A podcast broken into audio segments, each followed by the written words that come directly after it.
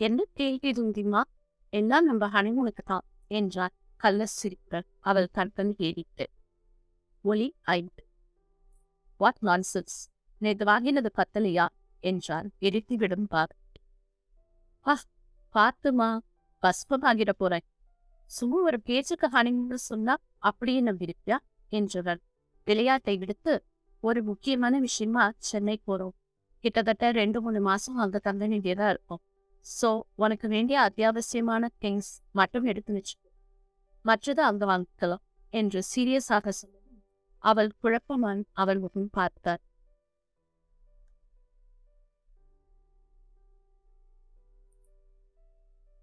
இந்த சமயத்திலும் பிடிவானம் பிடிக்காம சொல்றத செய்தி நமக்கு அதிக நேரம் இல்லை என்று சொல்லிவிட்டு அவன் தன் கைபேசியை எடுத்து அஸ்வினுக்கு அழைப்பு விடுத்து என்னவா இருக்கும்? திடீர்னு எதுக்கு சென்னைக்கு போகணும்? ஏதாவது வேலை விஷயமா இருக்கும் என்று நினைத்தவள் எதுவாக இருந்தாலும் அப்பா மேடம் திலக்கா அக்கா குட்டீஸ் எல்லாரையும் பார்க்க போறோம் என்று எண்ணி சமத்து பிள்ளையாய் தனக்கு வேண்டிய பொருட்களை எடுத்து வைக்கலானாள். மறுநாள் ராவ் உதயா இருவரும் ஊருக்கு கிளம்பும் சமயம் பத்திரமா போயிட்டு வாங்கம்மா. உங்க மனசுக்கு இனி எல்லாம் நல்லதாகவே நடக்கும் என்று கௌரி கண் கலங்க அவளை வாழ்த்தி வழியனுப்ப அவளுக்கு ஏதோ உறுத்தியது. நான் எங்க போறேன்? ஏன் இவங்க இவ்வளோ எமோஷன் ஆகுறாங்க? என்று அவள் யோசிக்க. அட என்ன கௌரிமா? ரெண்டு பேரும் என்ன போருக்கா போறாங்க? இவ்ளோ ஃபீல் பண்றீங்க? ராம் வேலை விஷயமா போறதுனால அவளையும் கூட்டிட்டு போறான். அவ்வளவுதானே? என்று சற்றென சமாளித்தாள் ஸ்ரீஜா. அவளை புரிந்து கொண்ட கௌரி அட ஆமாம் கண்ணு இன்னும் கொஞ்ச நாள்ல மறுபடியும் இங்க வந்துட போறாங்க என்றவர் கண்களை துடித்துக் கொண்டு சரி தம்பி ரெண்டு பேரும் நல்லபடியா போய்க்குவாங்க என்று இன்முகத்துடன் வழி அனுப்பி வைத்தார். எல்லோரிடமும் விடைபெற்ற பின் ரா அவளை வண்டியில் ஏறச் சொல்லி கார் கதவை திறந்து விட்டு அவளுக்கு உதவியாய் தன் கைகளை கொடுக்க மற்றவர்கள் இருக்கிறார்களே என்று ஏதும் சொல்லாமல் அவன் கைப்பிடித்து வண்டியின் பின் சீட்டில் ஏறி அமர்ந்தாள் உதயா அதிகாலை நான்கு மணி அளவில் பயணம். இருள் இன்னும் அகலாமல் இருக்க பாதை எங்கும் மின் விளக்குகள் ஒளிர்ந்து கொண்டிருந்தன. அந்த வெளிச்சத்தின் உதயத்தால் கொண்டையூசி வளைவுகளில் வண்டி சீராய் நகர்ந்து கொண்டிருந்தது. நேரம் நகர நகர மிக மிக ரம்யமாய் உதயமாக துவங்கியது அந்த காலை வேலை அவள் வாழ் விடியலைப் போலவே. கதிரவனின் பங்கு ஒளி தழுவலில் அக்காற்றழகியோர் மலைப்பகுதி புதுபரப் பெண்ணாய் அலங்காரம் உண்ணத் துவங்க அதன் அழகை மேபிறந்து தன்னை தொலைக்கலானால் பூங்கொடி. வழியதும் வெகுவாய் ரசிக்கப்படி வந்தவளை கண்ணாடி வழியே பார்த்திருந்தவன் இந்த ஊரை பத்தி உனக்கு தெரியாத லவ்தி ஏன் இந்த ஊருக்கு காற்றழகி பேர் வச்சாங்கன்னு தெரியுமா என்றார் காடுகள் அதிகமா நிறைந்த பகுதிங்கிறதுனால இருக்கும் என்று எப்பொழுதும் போல் அவள் மனதுக்குள்ளேயே பதில் சொல்லிக் கொள்ள எல்லாத்துக்கும் மனசுக்குள்ளேயே கவுண்டர் கொடுத்திருப்பா என்று முணுமுணுத்து சிரித்தவன் சரி நானே சொல்றேன் என்று சுவாரஸ்யமான அந்த கதையை சொல்லத் துவங்கினான். கிட்டத்தட்ட நூறு வருஷத்துக்கு முன்னாடி இந்த ஊர்ல காற்றழகின்னு ஒரு பெண் வாழ்ந்துட்டு இருந்தாங்களாம்.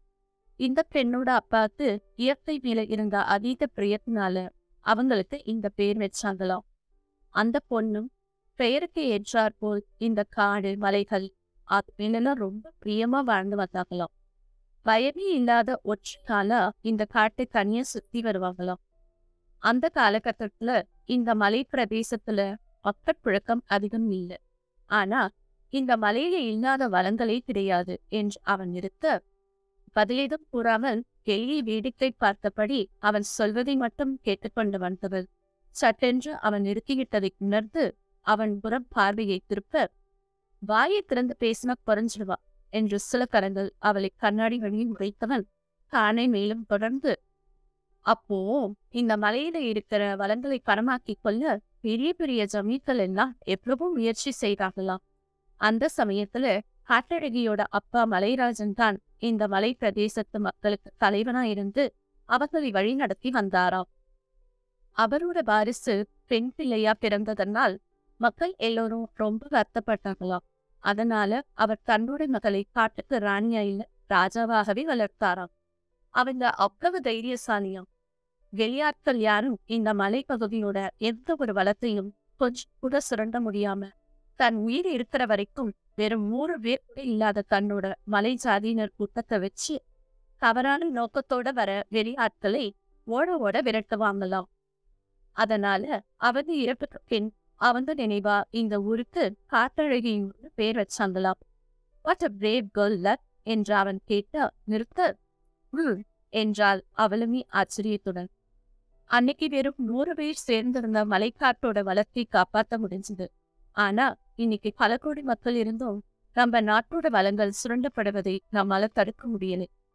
நாம எல்லோரும் ஒற்றுமையா போராடாத ஒரே காரணத்தினால என்று அவன் வேதனையும் கோபமும் வாய்ப்பிடிக்க அவள் முதன் முதலாய் வண்டியில் இருந்த கண்ணாடியின் வழியே அவன் முகத்தை ஆர்வத்துடன் நிமிர்ந்து பார்த்தாள். அதிகாலை நான்கு மணிக்கு அங்கிருந்து கிளம்பியவர்கள் சென்னையை வந்தடைய மாலை ஆறு மணி ஆகிவிட்டது. சென்னையில் சில நாட்கள் இருக்கப் போகிறோம் என்றானே தவிர எங்கு தங்கப் போகிறோம் என்று அவனும் சொல்லவில்லை அவளும் கேட்கவில்லை. அவன் வண்டி சென்று நின்ற இடம் ஓர் மருத்துவமனை. வெகு தூரம் பயணித்ததில் அவள் சற்றே தலைமறந்து சாய்ந்தபடி உறக்கத்தை தழுவியிருக்க கண் திறந்து பார்த்தவளுக்கு மருத்துவமனையை கண்டதும் பேரதிர்ச்சி என்ன? எதுக்கு இங்க யாருக்கும் ஒன்றும் இல்லையே என்று அவள் பயந்து போய் நினைவ.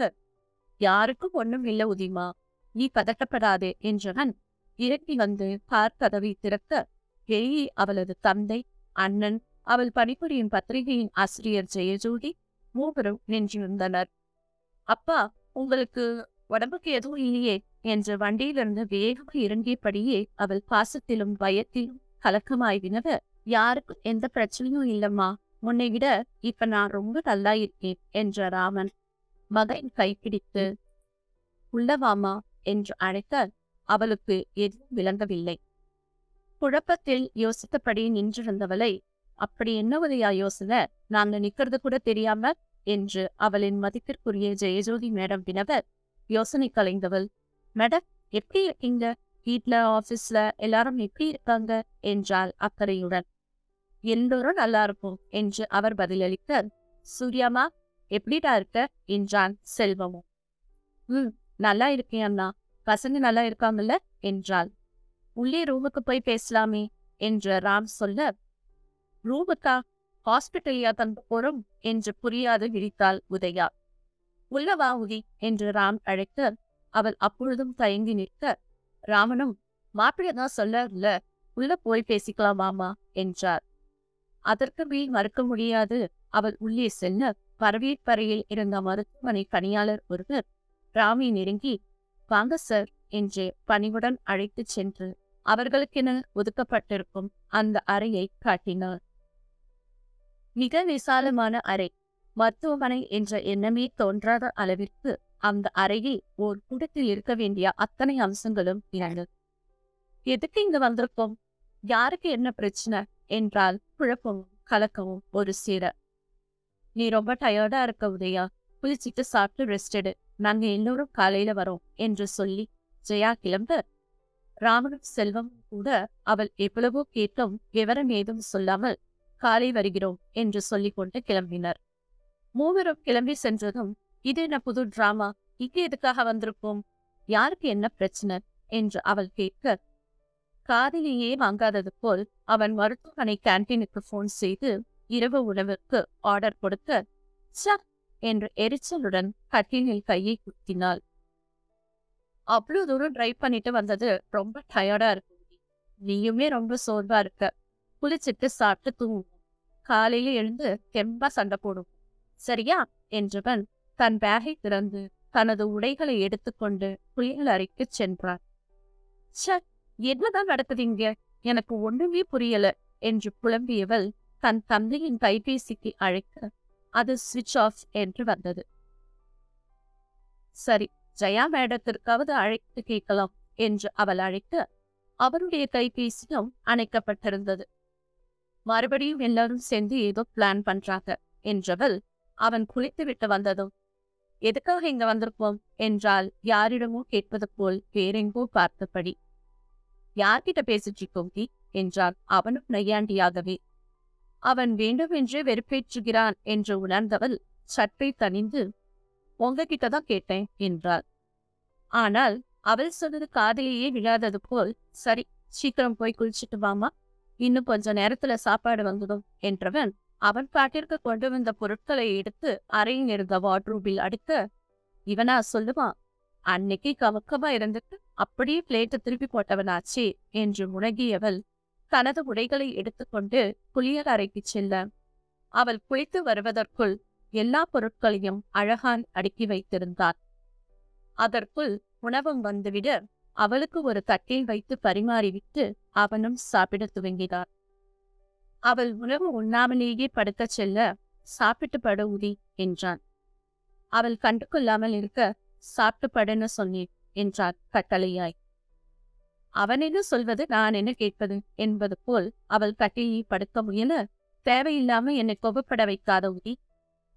சாப்பாட்டுக்காக நாம காத்துக்கிட்டு இருக்கலாம். ஆனா நமக்காக சாப்பாடு காத்துட்டு இருக்க கூடாது. ஒழுங்கா வந்து சாப்பிட்டு படு என்றார் கடினமாய். அவனுக்கு எனக்கு சொல்வது என்ற எண்ணம் தோன்றினாலும் அவன் சொல்வதில் தவறீதும் இல்லை என்று புத்திக்கு உரைக்க மேலும் உரண்டு பிடிக்காமல் சாப்பிட அமர்ந்தார். சாப்பிட்டு முடித்த பின் மீண்டும் அவனிடம் கேட்டு பார்க்கலாம் என்று வாயெடுத்தவள் கேட்டாலும் சொல்ல போறதில்லை எதுக்கு? என்று உலகியபடி சென்று படுத்துக் கொண்டார் குழப்பங்கள் மனைவி நிறைத்திருக்க உறக்கம் வருவேனா என்றது அவளுக்கு. அவன் புற பார்வையை திருப்ப அவன் நன்றாய் உறங்கிக் கொண்டிருந்தான். தூங்குறான் பாரு என் நிம்மதியை கெடுத்துட்டு நான் பாட்டுக்கு என் குழந்தைங்க என் எடுத்துக்கலாம்னு நிம்மதியா இருந்தேன். இவன் எங்கிருந்து திடுதிடுப்புட குதிச்சான்னே தெரியல. இவனை பார்த்த நாள்ல இருந்து என் அப்பா திலக்கா அக்கா ஜெயா மேடம் எல்லோருமே முழுசா இவனுக்கு தான் பறிஞ்சு பேசுறாங்க. என்னை ஒரு பொருட்டாவே யாரும் மதிக்கிறதில்ல என்று எண்ணி அவளுக்கு மீண்டும் இந்த திருமணம் என்னும் புதைக்குழியில் விழுந்து விட்டோமே என்று தன்னிறக்கத்தில் அழுகை வரும் போல் இருந்தது. இனியும் ஒருத்தன் என்னை அழவைக்க மா நான் அனுமதிக்க மாட்டேன். என்று தன்னைத்தானே திடப்படுத்திக் கொண்டு கண்களை இறுக்கமாய் மூடி படுத்துக் கொண்டவள் சில நொடிகளில் பயண அயர்வின் காரணமாய் உறங்கியும் போனார் காலை அவள் எடுக்கொண்டே கண்விழித்தவன் சில நிமிடங்கள் உறங்கும் மனைவியையே வேதனையுடன் பார்த்திருத்தார் விஷயம் தெரிஞ்சதும் எப்படி ரியாக்ட் பண்ண போறாளோ எதுவாக இருந்தாலும் சமாளிச்சுதான் ஆகணும் என்று நினைத்தவன் குளியல் அறைக்கு சென்றார் காலை எட்டு மணி அளவில் அந்த மருத்துவமனையில் தலைமை மருத்துவர் Mayilvaganan good morning Mrs Ramkumar எப்படி இருக்கீங்க? என்றபடியே அறைக்குள் நுழைய மரியாதை நிமித்தம் அவளும் good morning doctor I am okay என்றார் என்ன ராம் எப்படி இருக்கீங்க? இன்னைக்கு டெஸ்ட் எல்லாம் எடுத்துக்கலாம்ல? என்று கேட்க ஃபைன் டாக்டர் எஸ் ஷியோர் என்றான் புன்னகையுடன் ஐயோ இவன்? இவனுக்கு ஏதாவது பிரச்சனையா? என்ற எண்ணம் தோன்ற ஏனோ அவளையும் மீறி ஒரு தடுமாற்றம். வந்த வேகத்தில் தலைமை மருத்துவர் தனது உதவி மருத்துவரிடம் குறிப்புகள் கொடுத்து கொண்டே கிளம்பிவிட உங்களுக்கு என்ன பிரச்சனை? என்றாள் ராமிடம்.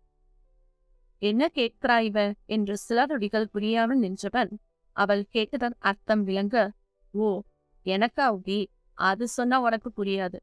வெரி சீரியஸ் சுச்சுவேஷன் என்று சொல்ல காரணமே இல்லாமல் அவள் இதயம் பதறியது. அப்படியெல்லாம் சொல்லாதீங்க. உங்களுக்கு நாங்க இருப்போம் என்றால் தன்னையும் மீறி. நாங்கன்னா உன்னையும் சேர்க்க சொல்ற?